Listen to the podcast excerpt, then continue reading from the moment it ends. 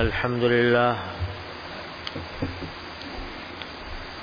الحمد لله نحمده ونستعينه ونستغفره ونؤمن به ونتوكل عليه.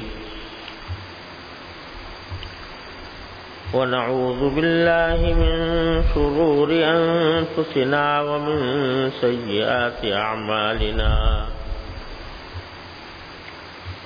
من يهده الله فلا مضل له ومن يضلله فلا هادي له. وأشهد أن لا إله إلا الله وحده لا شريك له. وأشهد أن سيدنا وسندنا ونبينا ومولانا محمدا عبده ورسوله. صلى الله تعالى عليه وعلى آله وأصحابه وبارك وسلم تسليما كثيرا.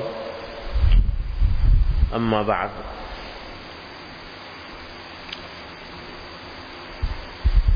حضرت والا قدس اللہ تعالی سرہ نے کلام کرنے کے کچھ آداب ذکر فرمائے ہیں۔ یعنی باتیں کرنے کے، بات کہنے کے، کوئی بھی بات زبان سے نکالنے کے کچھ آداب ذکر فرمائے ہیں۔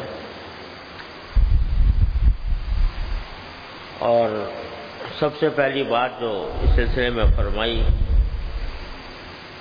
وہ یہ کہ بات کہنے سے پہلے سوچ لینا چاہیے۔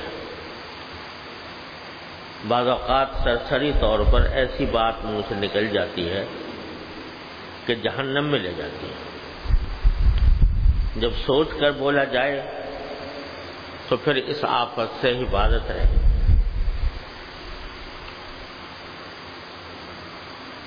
در حقیقت جو باتیں ہم لوگ کرتے ہیں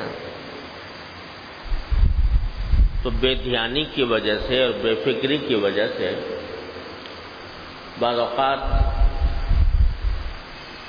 گناہ کرنے کا یا غلط بات کہنے کا ارادہ بھی نہیں ہوتا۔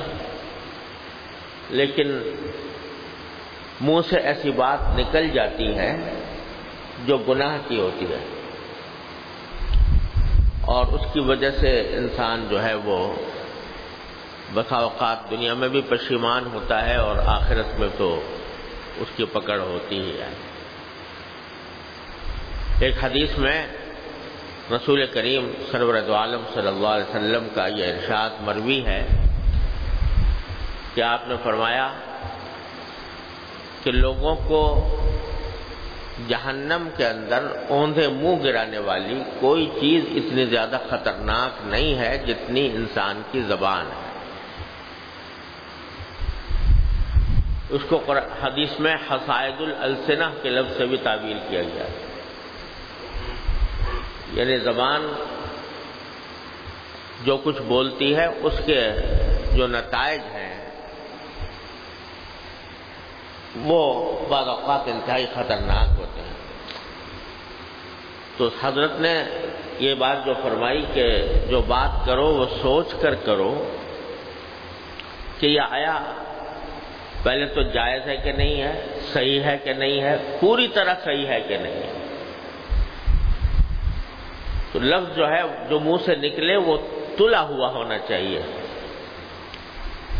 تاکہ اللہ تبارک و تعالیٰ اس کے برے انجام سے دنیا میں بھی حفاظت کرے اور آخرت میں بھی۔ اور ہوتا یہ ہے کہ جب زبان کو بے مہار چھوڑ دیا جاتا ہے یعنی فکر نہیں ہوتی کہ میں کیا کہہ رہا ہوں اور کیا میرے منہ سے نکل رہا ہے۔ جو بھی بات منہ میں زن دل میں آئی، بس کہہ گزرے۔ بغیر سوچے ہوئے۔ تو اس کے نتیجے میں اس قسم کی معاشیتوں میں، گناہوں میں ابتلا ہو ہی جاتا ہے۔ اس لیے شریعت میں اس بات کی ترغیب دی گئی ہے کہ عام طور سے آدمی خاموش رہے۔ ضرورت کے تحت بولے اور زیادہ تر خاموشی اختیار کریں حدیث میں رسول کریم صلی اللہ علیہ وسلم کا یہ کا یہ معمول بھی مذکور ہے کہ کانا رسول اللہ صلی اللہ علیہ وسلم طویل السمت آپ کثرت سے خاموش رہا کرتے ہیں۔ اور اس کی ترغیب بھی دی گئی ہے۔ زیادہ باتیں جب آدمی کرنے کا عادی بن جاتا ہے، کثرت سے بولنے کا، کثرت سے باتیں کرنے کا، تو کسی نہ کسی گناہ میں مبتلا ہو جاتا ہے۔ اسی لیے حضرات صوفیاء کرام کے ہاں جب یہ معمول رہا ہے اور اب بھی ہے کہ جب کوئی شخص اپنی اصلاح کے لیے قدم بڑھانا چاہے اور کسی بزرگ کے پاس اپنی اصلاح کے لیے جائے تو مجاہدات اس سے چار کرائے جاتے ہیں۔ چار مجاہدے۔ جس میں کہا جاتا ہے قلت تعام قلت منام، قلت کلام اور قلت اختلاف مال انام یعنی ایک تو یہ کہ کھانا کم کھائے۔ کھانا کم کھانے سے مراد یہ ہے کہ ضرورت سے زیادہ نہ کھائے۔ اور اس کی حد حضرت ہے کہ علمت صلی اللہ تعالیٰ سے نے یہ بیان فرمائی ہے۔ پہلے زمانے کے جو صوفیاء کرام کے ہاں تو یہ ان کے حالات میں یہ ملتا ہے کہ وہ جب قلت تعام کی یا کم کھانے کی مشق کراتے تھے تو بہت زیادہ اس کے اوپر زور ہوتا تھا۔ لیکن حضرت حکیم الرمت صلی اللہ تعالیٰ وسلم نے فرمایا کہ اگر آدمی بالکل کھانا چھوڑ دے یا بہت ہی کم کھائے، صحت خراب ہو جائے اور اس کی وجہ سے جو کچھ کرتا ہے وہ بھی اس سے بھی معذور ہو جائے۔ تو اس وجہ سے حضرت نے فرمایا کہ اس کی جو صحیح حد ہے وہ یہ ہے کہ جب بھی آدمی کھانا کھاتا ہے تو ایک مرحلہ ضرور ایسا آتا ہے جب دل میں یہ کشمکش پیدا ہوتی ہے کہ اور کھاؤں یا نہ کھاؤں، ایک مرحلہ ایسا آتا ہے۔ دل میں ایک خیال پیدا ہوتا ہے کہ اور کھانا چاہیے نہیں کھانا چاہیے، اور کھاؤں کہ نہ کھاؤں۔ یہ عام طور سے اوسط ہوتا ہے جبکہ پیٹ تو کی جو ضرورت تھی وہ تو پوری ہو گئی، لیکن چیز بڑی مزیدار لگ رہی ہے۔ تو دل چاہ رہا ہے کہ اور کھاؤں۔ تو حضرت فرماتے ہیں کہ جب یہ مرحلہ آ جائے یہ کشمکش ہو جائے کہ اور کھاؤں یا نہ کھاؤں، بس اس کو چھوڑ دو۔ یہ قلت تعام قلت تعام کا آج کل کے حساب سے حضرت نے یہ معیار بیان کروایا اور بعد میں اتفاق سے میں نے کسی طبیب کا مضمون بھی پڑھا تو اس نے بھی صحت کے جو راز بتائے، ان صحت کے رازوں میں ایک راز یہ بھی کہ آدمی کھانا کم کھائے اور اس کی حد بھی اس نے بھی یہ بیان کی کہ طبی اعتبار سے بھی انسان کے لیے کھانے کی جو مقدار مفید اور ضروری ہے وہ اس کا معیار بھی اس نے یہی بیان کیا۔ جب آدمی کو کھاتا کھاتے کھاتے ایک کشمکش لائق ہو جائے کہ اور کھاؤں یا نہ کھاؤں، بس اس کو چھوڑ دیں یہ حضرت حضرت حکیم صلی اللہ تعالیٰ سے نے روحانی علاج کے طور پر یہ بات فرمائی تھی، اس نے جسمانی علاج کے طور پر بھی یہ بات کہی۔ تو قلت تعام اور قلت منام یعنی قلت منام کا مطلب یہ کہ کم سونا۔ اس میں بھی حضرت والا نے فرمایا کہ جتنا صحت کے لیے مناسب اور ضروری ہے، اتنا سونا تو اس میں تو کوئی مذائقہ نہیں ہے۔ چھ گھنٹے یا آٹھ گھنٹے جیسے کہ عام طور سے اطبت اس کو ضروری قرار دیتے ہیں انسان کی صحت کے لیے۔ اس سے زیادہ سونا، یہ اس سے اپنے آپ کو بچائے۔ تو قلت منام کا مطلب یہ قلت اختلاف مال انام یعنی لوگوں کے ساتھ میل جول کم رکھنا۔ یعنی بلا وجہ لوگوں کے ساتھ تعلقات بڑھانا، بلا وجہ لوگوں کے ساتھ ایسی بے بے تکلف دوستیاں کرنا کہ وقت ہر وقت اٹھنا، بیٹھنا، ہر وقت چلنا پھرنا ساتھ ہو۔ تو یہ بھی انسان کے لیے بالآخر مضر ہوتا ہے۔ آج کل تو ایک پورا فن بن گیا پبلک ریلیشننگ کا، کہ جتنا زیادہ سے زیادہ لوگوں سے تعلقات ہوں، اتنا ہی بہتر ہے۔ لیکن حضرات صوفیہ کرام یہ فرماتے تھے کہ بقدر ضرورت تعلقات رکھے جائیں بلا وجہ، بلا ضرورت تعلقات کو آگے بڑھانا اور بہت زیادہ میل جول، یہ پسندیدہ نہیں۔ اور کم از کم ابتدا میں جب آدمی اپنی اصلاح کے لیے چلا ہو، تو اس وقت بھی، اس وقت میں تو خاص طور پر یہ چیز مضر ہوتی ہے۔ کہ بہت دوستیاں بڑھا لی بہت تعلقات بڑھا لیے۔ اب دوستوں میں جب آدمی کی دوستیاں اور تعلقات بہت زیادہ ہوتے ہیں تو اس میں ہر قسم کے لوگ آتے ہیں۔ ذہن مشوش ہوتا ہے۔ کسی کبھی کسی کے حالات کا انسان کے اوپر عکس پڑتا ہے، کبھی دوسرے کے حالات کا عکس پڑتا ہے۔ تو ایک یک رنگی اور یک جہتی پیدا ہونے میں دشواری ہوتی ہے۔ لہذا جو ضرورت کے مطابق جن سے تعلقات رکھنے ہیں، وہ رکھے۔ اس کی شریعت نے حکم دیا ہے۔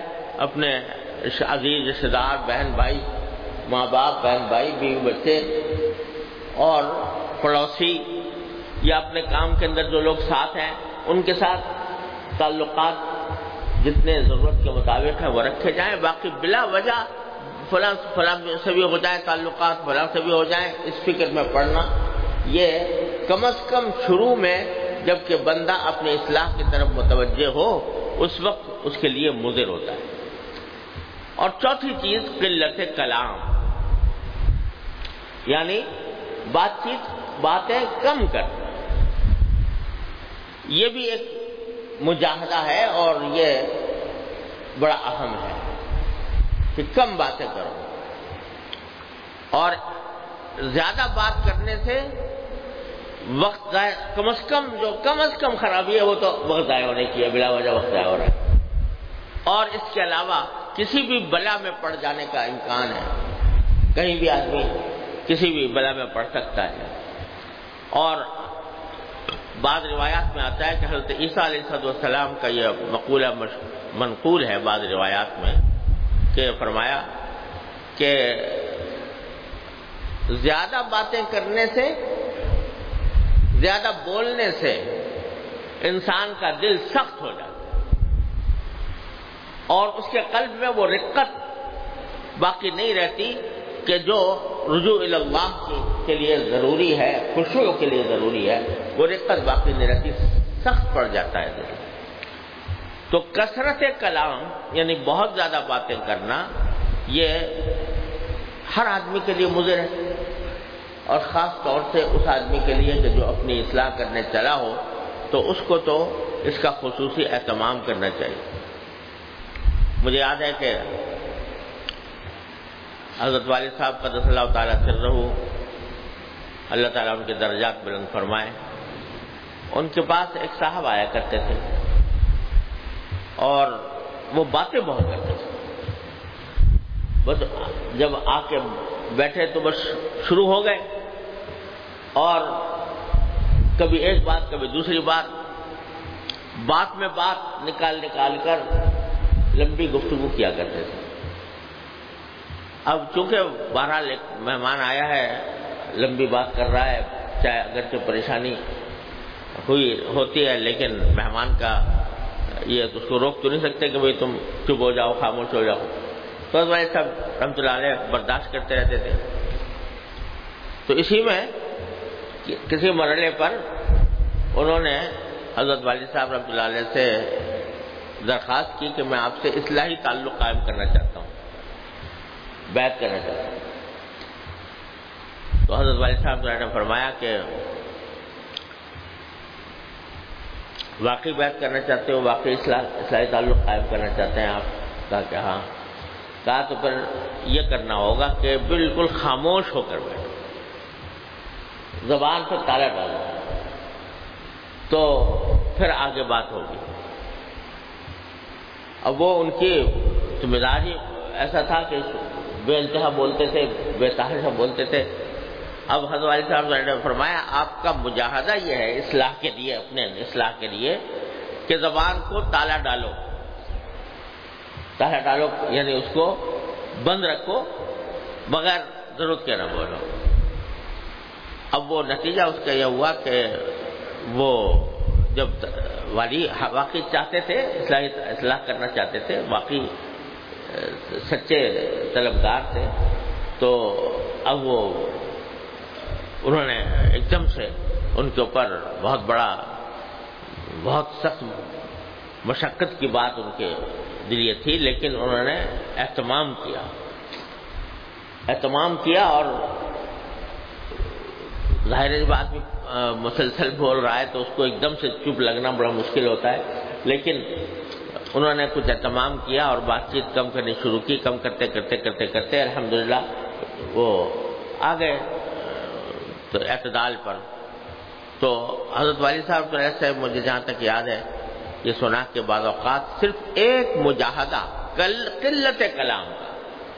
یہ انسان کی اصلاح کے لیے کافی ہوتا ہے۔ تو ان کے لیے بھی امید ہے ایسے ہی ہوا ہوگا۔ تو غرض یہ کہ باتیں زیادہ کرنے کی جو عادت ہوتی ہے، یہ انسان کو بہت گناہوں میں مبتلا کرنے کا سبب بنتی ہے۔ کم از کم اضاعت وقت۔ اور بعض اوقات دوسرے آدمی کو تکلیف پہنچانے کا۔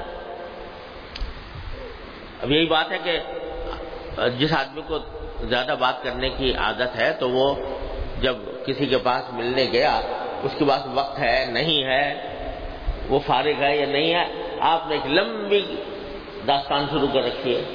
تو اس کے لیے ایک بڑی مشکل کا سبب بنتا ہے، دوسرے کو تکلیف دینے کا بھی سبب بنتا ہے۔ لہذا قلت کلام۔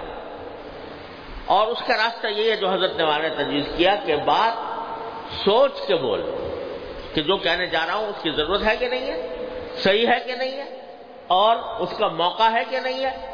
ان تمام باتوں کو سوچ کر بولنے کی عادت ڈالو۔ تو اگر یہ عادت پڑ گئی کہ جو میں کہنے جا رہا ہوں وہ سوچ کر کہوں تو انشاءاللہ بہت سی بلاؤں سے حفاظت ہوگی۔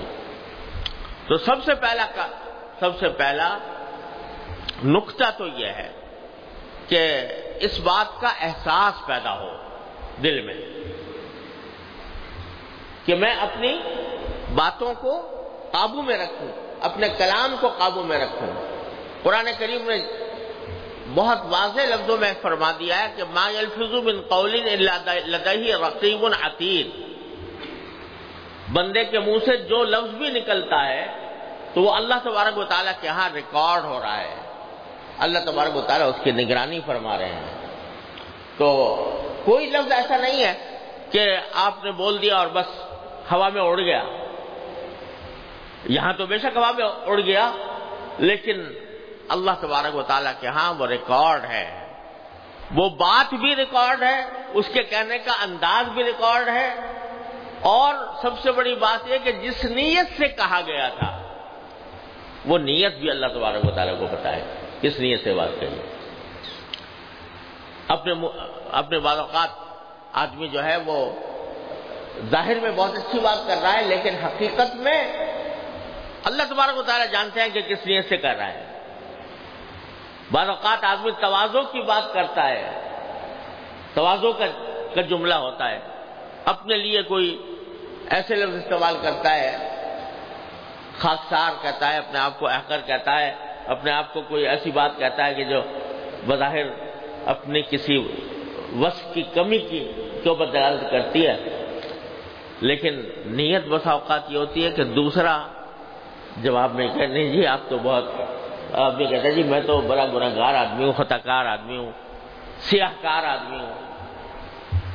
اب دوسرا بعض اوقات نیت جو ہوتی ہے، وہ دل سے نہیں، نیت یہ ہوتی ہے کہ دوسرا جواب میں یہ کہا کہ نہیں جی آپ تو بہت متقی برزگار ہیں، آپ تو بڑے نیک آدمی ہیں، آپ کے تو فرشتے آپ کے لیے پر بچھاتے ہیں۔ نیت یہ ہے۔ تو جملہ تو تو صحیح تھا، اپنے لحاظ سے توازوں کا تھا، لیکن نیت یہ تھی تو اللہ تبارک و تعالیٰ کے یہاں نیتیں بھی اللہ تعالیٰ اس سے تو نہیں چھپ سکتے۔ بندوں سے جبا سکتے ہو، مخاطب سے جبا سکتے ہو، اللہ تبارک و تعالیٰ سے تو نہیں چھپا سکتے۔ لہٰذا یہ سوچو کہ واقعتا جو بات منہ سے نکالنے جا رہے ہو، وہ صحیح بھی ہے اور صحیح نیت سے کہی جا رہی ہے۔ صحیح ارادے سے کہی جا رہی ہے۔ اللہ میں نے اپنے حضرت حضرت عارفی قدس اللہ تعالی سرہ سے سنا اور بڑے عظیم سبق کی بات ہے کہ ایک مرتبہ حضرت حکیم الامت مولانا شوری صاحب تھانوی قدس اللہ تعالیٰ سر رہو، واز فرما رہے تھے۔ اور حضرت والا کا واز جو ہوتا تھا وہ ایسا ہوتا تھا کہ حضرت یہ فرماتے تھے کہ میں کبھی پہلے سے سوچتا نہیں ہوں واز کو۔ اور نہ کسی کی فرمائش پر بات کہتا ہوں کہ فلاں موضوع پر کہہ دیں۔ وقت پر اللہ تبارک و تعالیٰ جو دل میں ڈال دیتے ہیں وہ کہتا ہوں۔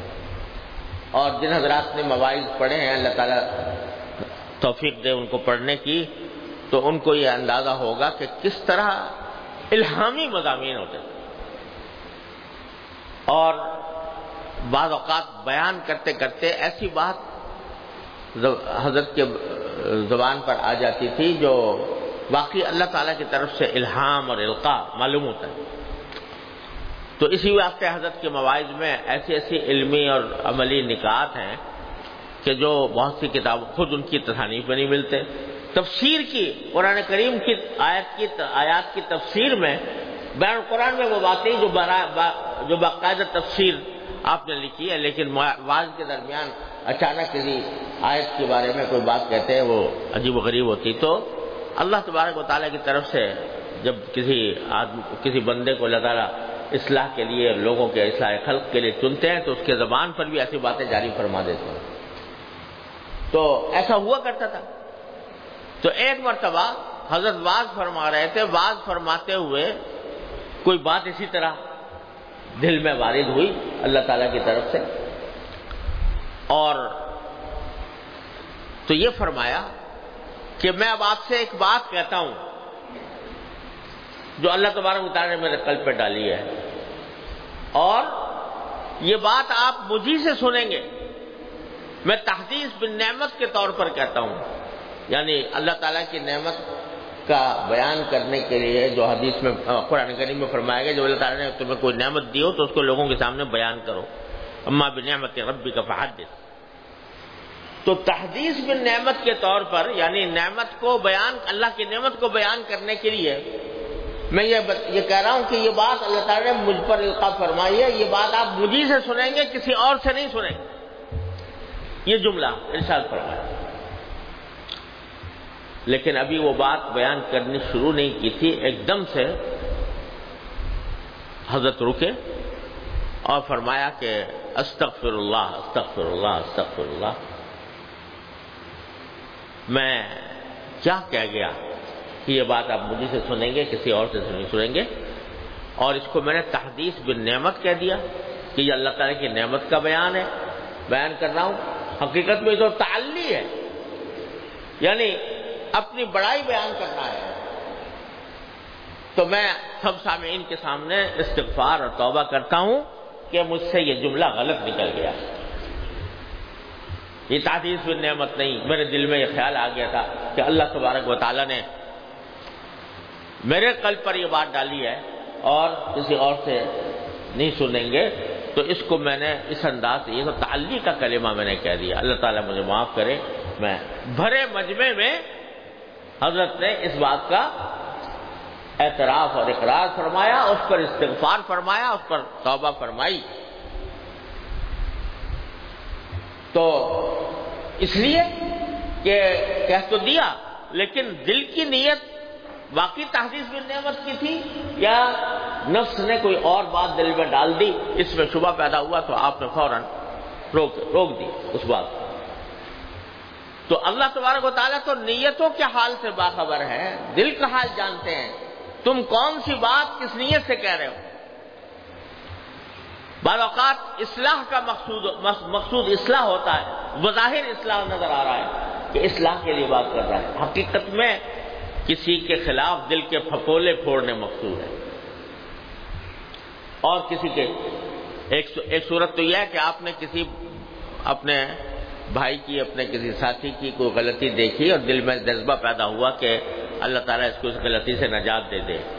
اور اس کی اصلاح کی خاطر اس کے باپ سے، اس کے استاد سے، اس کے کسی بڑے سے آپ بات کہہ رہے ہیں کہ بھائی دیکھو یہ اس کے اندر ہے تو اس کو کسی اوتاد سمجھائیں۔ یہ اصلاح کے جذبے سے آپ کہہ رہے ہیں تو بڑی اچھی بات ہے۔ اور اس پر انشاءاللہ شاء اجر و ثواب ملے گا کہ اللہ تبارک و تعالیٰ نے آپ کو ایک مسلمان کی اصلاح کا ذریعہ بنایا۔ لیکن وہی چیز اگر اس بنا پر ہو تاکہ اس باپ کو جتاؤں کہ تمہارا بیٹا کتنا خراب ہے۔ اور اس لیے کی کہ تمہارے میں تاکہ اس بیٹے کی بدنامی ہو یا اس کے اس کے خلاف باتیں کرنے شکایت ہو گئی چگلی ہو گئی، یہ گناہ ہو گیا۔ جملہ وہی ہے، بات وہی ہے۔ لیکن ارادے کے فرق سے، نیت کے فرق سے ایک چیز جو ہے وہ ثواب بن گئی، ایک چیز گناہ ہو گئی۔ تو حضرت معاملہ صرف الفاظ کی حد تک ہی محدود نہیں ہے، بلکہ نیت اور ارادے کو بھی اللہ تبارک و تعالیٰ جانتے ہیں۔ میں نے ایک ایک فقرہ اپنے والد ماجد رحمۃ اللہ علیہ سے حضرت شیخ الاسلام، حضرت علامہ شبیر احمد صاحب عثمانی رحمۃ اللہ علیہ کا ایک جملہ، پتہ نہیں کتنی مرتبہ سنا، اور حقیقت یہ ہے کہ بڑی بڑی ہی حکمت والا ہے۔ اللہ تعالی ہمیں سب کو اس کو مد نظر رکھنے اور اس پر عمل کی توفیق ادا فرمائے۔ فرمایا کہ حق بات، حق نیت سے، حق طریقے سے کہی جائے تو کبھی اس سے کوئی فساد پیدا نہیں ہوتا۔ تین باتیں۔ بات حق ہو، سچی ہو اور برحق بات ہو۔ غلط نہ ہو، جھوٹ نہ ہو اور دوسرا یہ کہ نیت حق ہو یعنی وہ حق بات اصلاح کی غرض سے کہی جا رہی ہو۔ فساد پھیلانا مقصود نہ ہو، کسی کی دل آزاری مقصود نہ ہو، کسی کو بدنام کرنا مقصود نہ ہو، کسی کو ذلیل کرنا مقصود نہ ہو، کسی کسی کے سامنے اپنی بڑائی کا اظہار مقصود نہ ہو، بلکہ مقصود اللہ تبارک و تعالیٰ کے رضا ہو۔ اصلاح ہو، تو نیت بھی حق ہو۔ اور تیسرا یہ کہ طریقہ بھی حق ہو۔ جن جن الفاظ کے ذریعے بات کہی جا رہی ہے، جس انداز سے کہی جا رہی ہے، اس میں دل آزاری نہ ہو، کسی کا دل دکھانا نہ ہو، اس میں کوئی، کسی کا تمسخر اور مذاق اڑانا نہ ہو۔ اور محض اپنے دل کی جلن نکالنا نہ ہو، بلکہ بلکہ انداز ایسا ہو کہ جو مشفقانہ ہو، ہمدردانہ ہو۔ مناسب موقع پر بات کہی جائے، فرمایا کبھی اس سے فساد پیدا نہیں ہوتا۔ اور حقیقت یہی ہے، جتنے لوگوں کی ہم بعض اوقات تردید بھی کرتے ہیں یعنی جن کو ہم سمجھتے ہیں کہ غلط راستے پر ہیں کسی اور مسلک سے تعلق رکھتے ہیں، تو ان کے ساتھ بھی گفتگو جو ہے، ان میں یہ تین باتوں کا لحاظ اگر نہیں رہتا، تو ایک بات کا بھی لحاظ اگر نہ رہے تو فساد پھیلے گا۔ بات حق نہیں ہے، آپ نے اس کی طرف ایسی بات منسوخ کر دی جو اسے نہیں کہی تھی۔ یا نیت حق نہیں ہے، اصلاح کی نیت نہیں ہے، اپنی بڑائی کا اظہار مقصود ہے۔ اللہ بچائے، تو اس سے فساد پھیلے گا۔ تیسرا یہ کہ طریقہ برحق نہیں ہے، جو اللہ تبارک و تعالیٰ نے، اللہ تعالیٰ کے پیغمبروں نے جو طریقہ اختیار کیا کسی کی اصلاح کے لیے، دعوت کے لیے، نرم کا، نرمی کا، محبت کا، ہمدردی کا، وہ نہیں ہے، تو اس سے بھی فساد پھیلے گا اس واسطے بھائی سوچ کر بات نکالنے کی جو بات ہے وہ یہ کہ آیا پہلے دیکھ لو کہ بات حق ہے جو میں کہنے جا رہا ہوں۔ دوسرے، یہ کہ میں جس نیت سے کہہ رہا ہوں وہ نیت بھی درست ہے کہ نہیں ہے؟ اپنی بڑائی کا اظہار تو مقصود نہیں ہے۔ اپنی قابلیت کا اظہار تو مقصود نہیں ہے۔ اور طریقہ بھی حق ہے کہ نہیں؟ یعنی میں جس انداز سے مجھے کہنی چاہیے بات، اسی طرح کہہ رہا ہوں، کہ نہیں کہہ رہا ہوں۔ تو حضرت نے یہ تین باتیں فرمائی اللہ تبارک و تعالیٰ اپنی رحمت سے ان تینوں پر عمل کی توفیق عطا فرمائے۔ بات بھی حق ہو، نیت بھی حق ہو، اور طریقہ بھی حق ہو۔ تو پھر اللہ تعالیٰ کے یہاں انشاءاللہ قبول ہے۔ تو حضرت جو فرما رہے ہیں کہ پہلے سوچ لو، تو سوچنے کے اندر یہ ساری باتیں داخل ہیں۔ اب یہ سب کوئی آدمی یہ سوچے کہ بھائی یہ تو بہت بڑی پابندی لگ گئی۔ اس واسطے کہ، بات کرنے سے پہلے اتنی ساری تفصیلات سوچوں کہ یہ بات حق ہے، طریقہ بھی حق ہے اور اور، انداز بھی حق ہے۔ یہ پہلے ساری تفصیلات سوچوں، یہ یہ پورا فلسفہ پہلے، کروں، پھر زبان سے کوئی بات نکالوں تو بہت مشکل کام ہے۔ حالانکہ کچھ بھی مشکل نہیں ہے۔ یہ یہ لمحوں کا کام ہے۔ چند لمحے میں اگر انسان اپنا جائزہ لینے کی عادت ڈال لے، تو چند لمحے میں یہ مراحل طے ہو جاتے ہیں۔ اور اس صورت میں جب بات نکلتی ہے، تو واقعی سولہ آنے درست ہوتی ہے اور وہ مؤثر بھی ہوتی ہے، اس کا اثر بھی ہوتا ہے۔ حضرت امام شافی رحمۃ اللہ علیہ فرماتے ہیں کہ جب بھی کوئی مجھ سے کوئی مسئلہ پوچھتا ہے تو میں تھوڑی دیر کے لیے اپنے آپ کو جنت اور جہنم پر پیش کرتا ہوں۔ یعنی یہ پیش کرتا ہوں کہ یہ جو بات بولنے جا رہا ہوں میں، اس سے میں جنت میں بھی جا سکتا ہوں اور جہنم میں بھی جا سکتا ہوں۔ تو ایسی بات بولوں جو جنت میں لے جانے والی ہو، جہنم سے بچنے والی ہو۔ یہ اس کے لیے کوئی بہت لمبا چوڑا مراقبہ کرنے کی ضرورت نہیں ہوتی، یہ لمحات کے اندر بھی آدمی فیصلہ کر سکتا ہے۔ اور چند لمحوں کے اندر اس بات کا لحاظ کر سکتا ہے کہ میں بات پوری صحیح کہہ رہا ہوں کہ نہیں۔ تو سوچ کر بات کرنے کی عادت ڈالو، حضرت والا فرماتے ہیں، کہیں ایسا نہ ہو کہ اللہ بچائے ذرا سی بات میں آدمی جہنم کے کنارے پہنچ جائے۔ پھر آگے فرمایا کہ کسی کو فاسد کافر، ملعون، خدا کا دشمن، بے ایمان مت کہو۔ یعنی جس کا جس کے اوپر فرض کرو کبر کا فتوا ہے، علماء کرام نے اس کے اوپر اس کو کافر کہا ہے، غیر مسلمان نہیں ہے۔ تو اس کو کافر کہنا یہ تو ایک شریح حکم ہے۔ وہ شریح حکم مفتی کا کام ہے اور آپ اس کو کافر کہہ بھی سکتے ہو۔ لیکن غصے میں آ کر جس سے بھی اختلاف ہوا اس کو کبھی فاسق کہہ دیا، کبھی کافر کہہ دیا، کبھی دغاباز کہہ دیا، کبھی بے ایمان کہہ دیا۔ تو یہ سب گالیاں ہیں، اللہ بچائے۔ اور کسی بھی مسلمان کو گالی دینا، حدیث میں فرمایا کہ سباب المسلم فسوق، وقت تعلق کفر، کہ کسی بھی مسلمان کو گالی دینا یعنی ایسے الفاظ استعمال کرنا کہ جو اس کے یعنی اس کے لیے دل آزار ہوں یا اس کو بدنام کرنے والے ہوں، ایسے الفاظ سے پرہیز کرنا چاہیے۔ تو ملعون تو خدا اللہ بچائے کسی کو کہنا، یہ تو بہت ہی بری بات ہے۔ کیونکہ لعنت کے معنی اللہ تعالیٰ کی رحمت سے دوری۔ اور تمہیں کیا پتا کہ کس کون دور ہے، رحمت سے کون نہیں ہے، تم فیصلہ کرنے والے کون ہو کسی کے؟ ملعون ہونے کا۔ اور اگر بالفرض کسی کو کافر کہو، کہنے بھی پڑے، شری ضرورت کی بنا پر۔ کہنا پڑے کہ بھائی اس کے اوپر قبر کا فتوا ہے۔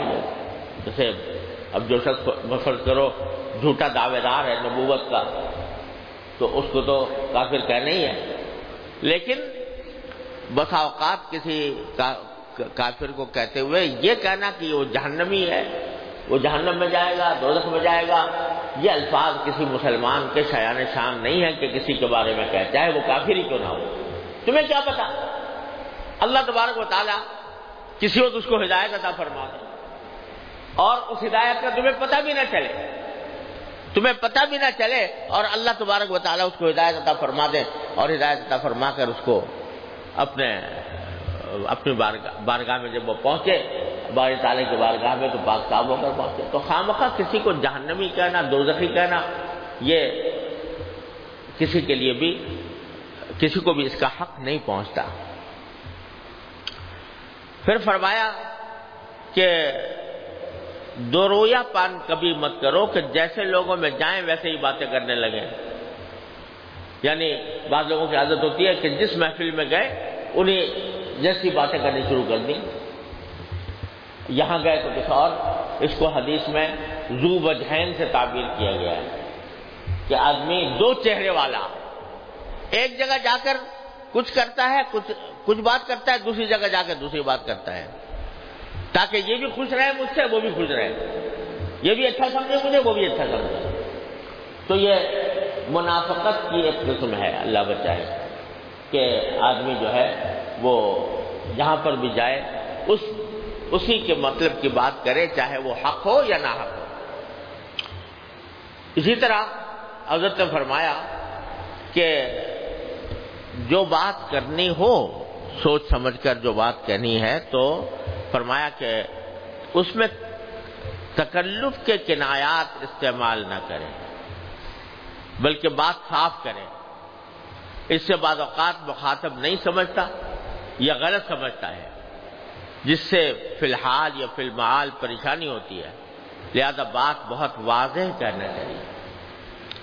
اس میں بھی بسا اوقات بہت غفلت ہوتی ہے ہم لوگوں سے کہ بات کہنا چاہتے ہیں لیکن ادھوری کہتے ہیں۔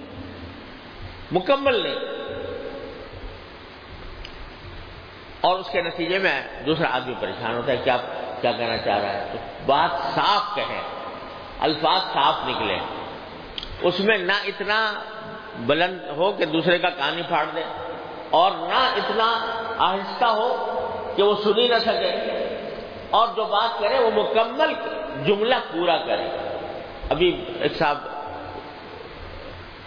آج ہی کوئی صاحب ملے اور وہ ایک میرے جاننے والے عالم کا نام لیا انہوں نے، اور بس کے فلاں مولانا صاحب۔ اب مختر حاضر خبر غائب کہ یعنی بھائی کیا مطلب ہے کہ جی وہ فلاں مولانا صاحب اب میں نے پوچھا کبھی کیا ہو؟ انہوں نے کچھ فرمایا یا کوئی ان کا پیغام لے کر آئے آپ یا کیا؟ جی میں ان کا ان کا، ان کے گھر، شہر سے آیا ہوں۔ اچھا بھائی ان کے شہر سے آئے۔ لیکن مولانا کا نام کس لیے لے رہے؟ وہ دو تین مرتبہ سوال کرنے کے بعد پھر واضح ہوا کہ وہ کہنا چاہتے تھے کہ وہ میرے والد کے دوست ہیں۔ تو تعارف کرانے میں یہ طریقہ تو نامکمل بات اور واضح نہ ہو، یہ درخت دوسرے آدمی کے لیے تکلیف کا سبب ہے، ایزا رسانی کا سبب ہے۔ حضرت والا کے ہاں اس کا بڑا اہتمام ہوتا تھا کہ حضرت اس بات کے اوپر بڑی داروگیر فرماتے تھے کہ بات جو ہے، وہ جو بھی بات ہو، وہ پوری کہو۔ ادھوری بات نہ ہو۔ اور فرماتے تھے کہ بھائی، یہ آدمی ہونے کے لیے ضروری ہے۔ تو پہلے آدمی مسلمان مسلمان ہونے کی ضروری ہے کہ آدمی تو آدمیت تو سیکھے، اس آدمیت کا ایک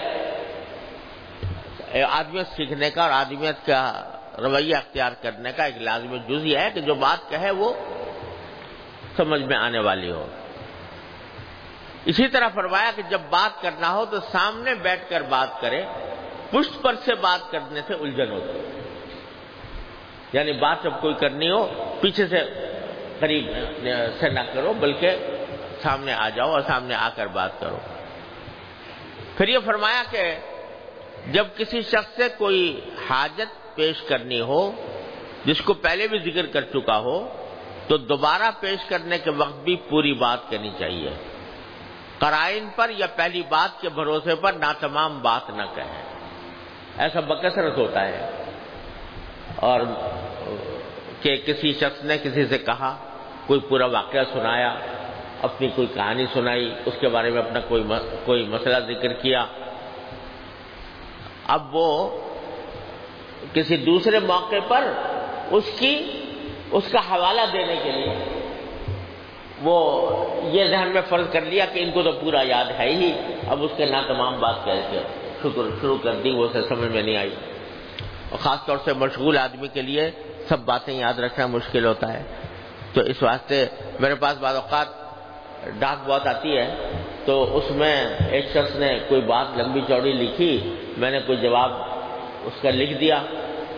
اب دوبارہ جب وہ آتا ہے کہ آپ نے آپ سے میں نے جو فلاں مسئلے کے اندر بات کہی تھی، اس کے اندر ایک اشکال یہ ہے۔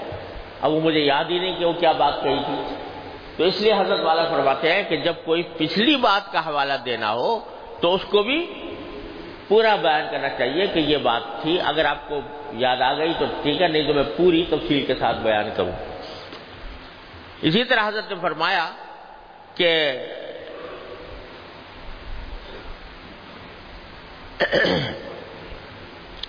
کسی کے توسط سے بلا ضرورت پیغام نہ پہنچایا جائے۔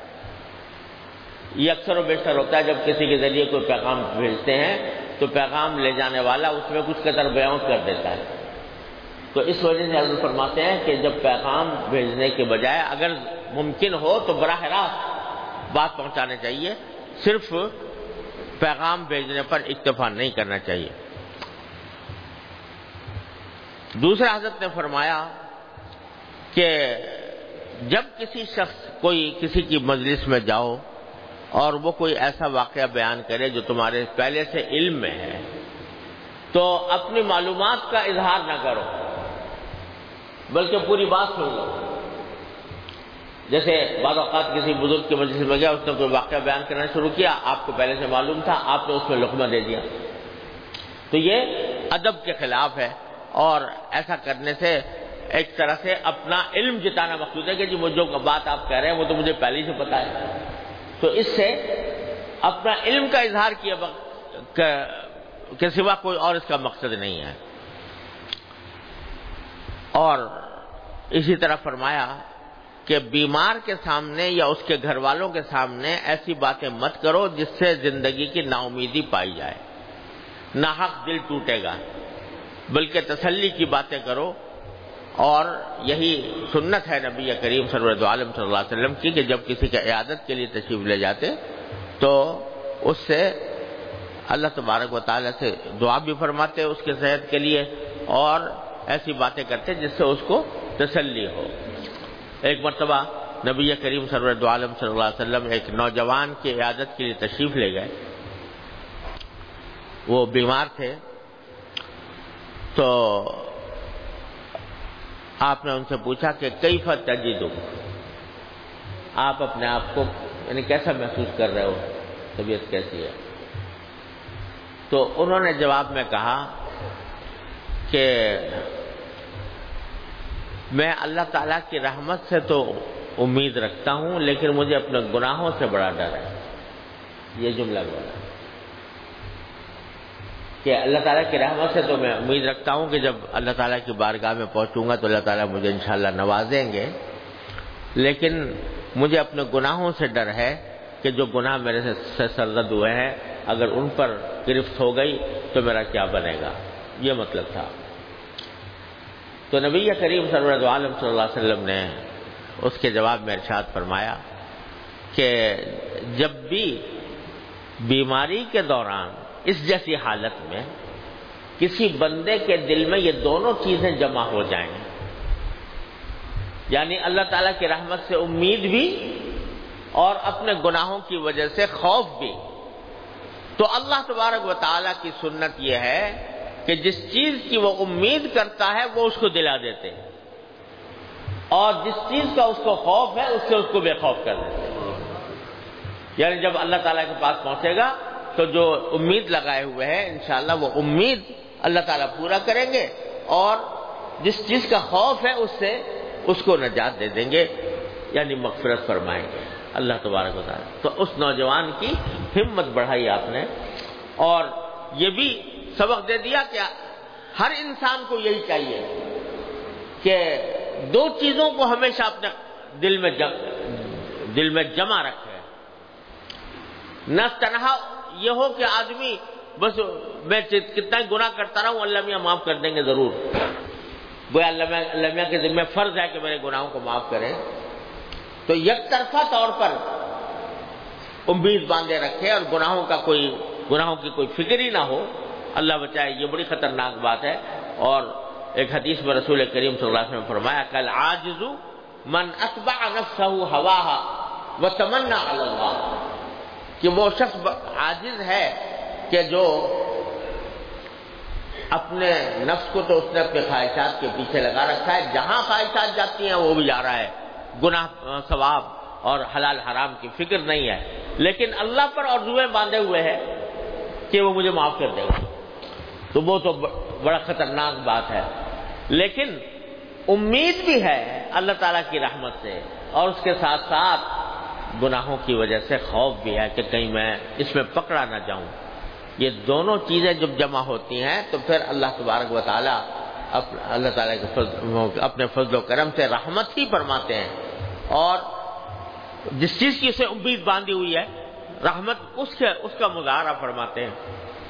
اور جس چیز کا خوف ہے، اس سے، اس کو نجات عطا فرما دیتے ہیں۔ یہ تسلی دی نبی کریم سرورد عالم صلی اللہ علیہ وسلم اور میں نے کہیں پڑھا تھا کہ حضرت فاروق اعظم رضی اللہ تعالیٰ عنہ یہ فرماتے ہیں کہ اگر یہ اعلان ہو جائے کہ ساری دنیا کے لوگ جہنم میں جائیں گے اور ایک آدمی جائے گا جنت میں، تو اللہ تعالیٰ کی رحمت سے مجھے امید رکھوں گا کہ وہ آدمی میں ہی ہوں۔ اور اگر یہ اعلان ہو جائے کہ ساری دنیا جنت میں جائے گی، ایک آدمی جہنم میں جائے گا، تو میں یہ مجھے خوف ہوگا کہ کہیں وہ آدمی میں ہی نہ تو اتنی رجا اور اتنا خوف۔ اسی کے درمیان ایمان ہے المان و بین الخوفی و رجا تو یہ سکھا دیا نبی کریم صلی اللہ علیہ وسلم نے کہ بندے کو نہ بالکل بے خوف ہو کر بیٹھنا چاہیے، نہ مایوس ہو کر بیٹھنا چاہیے۔ اللہ تعالیٰ کی رحمت سے امید بھی رکھے اور ساتھ ساتھ اس کے دل میں کھٹک بھی ہو کہ کہیں میرے گناہوں کے اوپر پکڑ نہ ہو جائے۔ اللہ تبارک و تعالیٰ اپنے فضل و کرم رحمت سے ہمیں، ہم اسی طرح امید و رجا اور خوف کے درمیان اللہ تبارک تعالیٰ اعتدال عطا فرمائے۔ اللهم صل على سيدنا مولانا محمد وعلى ال سيدنا محمد كما صليت على ابراهيم وعلى ال ابراهيم انك حميد مجيد ربنا ظلمنا انفسنا وان لم تغفر لنا وترحمنا لنكونن من الخاسرين ربنا آتنا في الدنيا حسنة وفي الآخرة حسنة وقنا عذاب النار۔ ربنا اغفر لنا ذنوبنا وإسرافنا في أمرنا وثبت أقدامنا وانصرنا على القوم الكافرين یا رحم الرحمین اپنے فضل و کرم، اپنی رحمت سے ہمارے تمام گناہوں کو معاف فرما۔ یا اللہ ہمارے تمام چھوٹے، بڑے، اگلے، پچھلے، خفیہ علانیہ ہر طرح کے گناہوں کو معاف فرما۔ یا اللہ ہمارے عمال و اخلاق کی اصلاح فرما۔ یا اللہ ہمیں سیدھے راستے پر چلنے کی توفیق عطا فرما۔ یا اللہ ہر طرح کے شر سے معاشیتوں سے، گناہوں سے، فتنوں سے اللہ ہماری، ہمارے گھر والوں، متعلقین، احباب، سب کی حفاظت فرما۔ یا اللہ جن جن لوگوں نے ہم سے دعا کی، فرمائش کی، اپنی رحمت سے ان سب کے دلی مرادوں کو پورا فرما۔ یہ کسی صاحب نے پرچہ بھیجا ہے کہ محمد یونس صاحب کے تین وال بند ہیں، منگل کے روز آپریشن ہے، دعا کی درخواست کی ہے، یا اللہ اپنی رحمت سے ان کو آفیت کامل آتا فرما، صحت و آفیت کامل آتا فرما آپریشن کامیاب فرما دیجیے اور درجہ ثانیہ کے طالب علم ہیں محمد ابو بکر، ان کے والد صاحب کی طبیعت خراب ہے، ہسپتال میں داخل ہے کل آپریشن ہے، دعا فرمائیے، اللہ تعالیٰ ان کو بھی صحت و آفیت کامل آج مستبر آتا فرما دے۔ اور جن جن لوگوں نے دعا کی فرمائش کی ہے اللہ اپنی رحمت سے ان سب کے دلی مرادوں کو پورا فرما، ان کی پریشانیوں کو دور فرما۔ اللهم انا من خير ما سالك منه عبدك ونبيك سيدنا محمد صلى الله عليه وسلم ونعوذ بك من شر ما استعاذك منه عبدك ونبيك سيدنا محمد صلى الله عليه وسلم۔ ربنا تقبل منا إنك أنت السميع العليم وتب علينا إنك أنت التواب الرحيم وصلى الله تعالى على خير خلقه سيدنا مولانا محمد وعلى آله وأصحابه أجمعين آمين برحمتك يا